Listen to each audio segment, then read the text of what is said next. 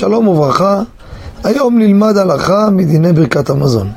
כידוע, אדם שהוא אורח אצל אדם אחר, אוכל אצלו, מפיתו הוא יאכל, יש הרחמן ברכה, שתי הרחמנים, שהוא אומר אותם בברכת המזון, שזה נקרא ברכת האורח.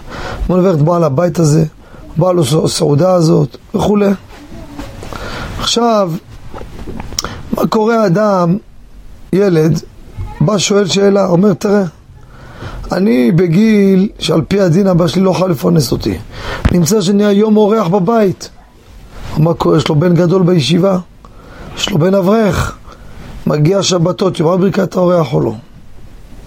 הלכה למעשה, ילד, ואפילו אדם גדול, הסמוך על שולחן אביו. מה זה סמוך שולחן אביו? הבית שלו, איפה שהוא אוכל, אפילו אם יש לו, יחידה לבד, אבל איפה הוא אוכל כל הזמן אצל אבא שלו. אף שעל פי הדין אביו לא חייב ליתן לו, אבל זה נקרא בן בית. כיוון שהוא בן בית, הוא לא מברך ברכת האורח. מאידך, אדם נשוי, מגיע מדי פעם לשבת, ודאי שהוא נקרא אורח. אתה חי כבר בכוחות עצמך. אתה בא, מזמינים אותך שבת כן, שבת לא, מדי פעם, הכל בסדר. אבל אתה אורח.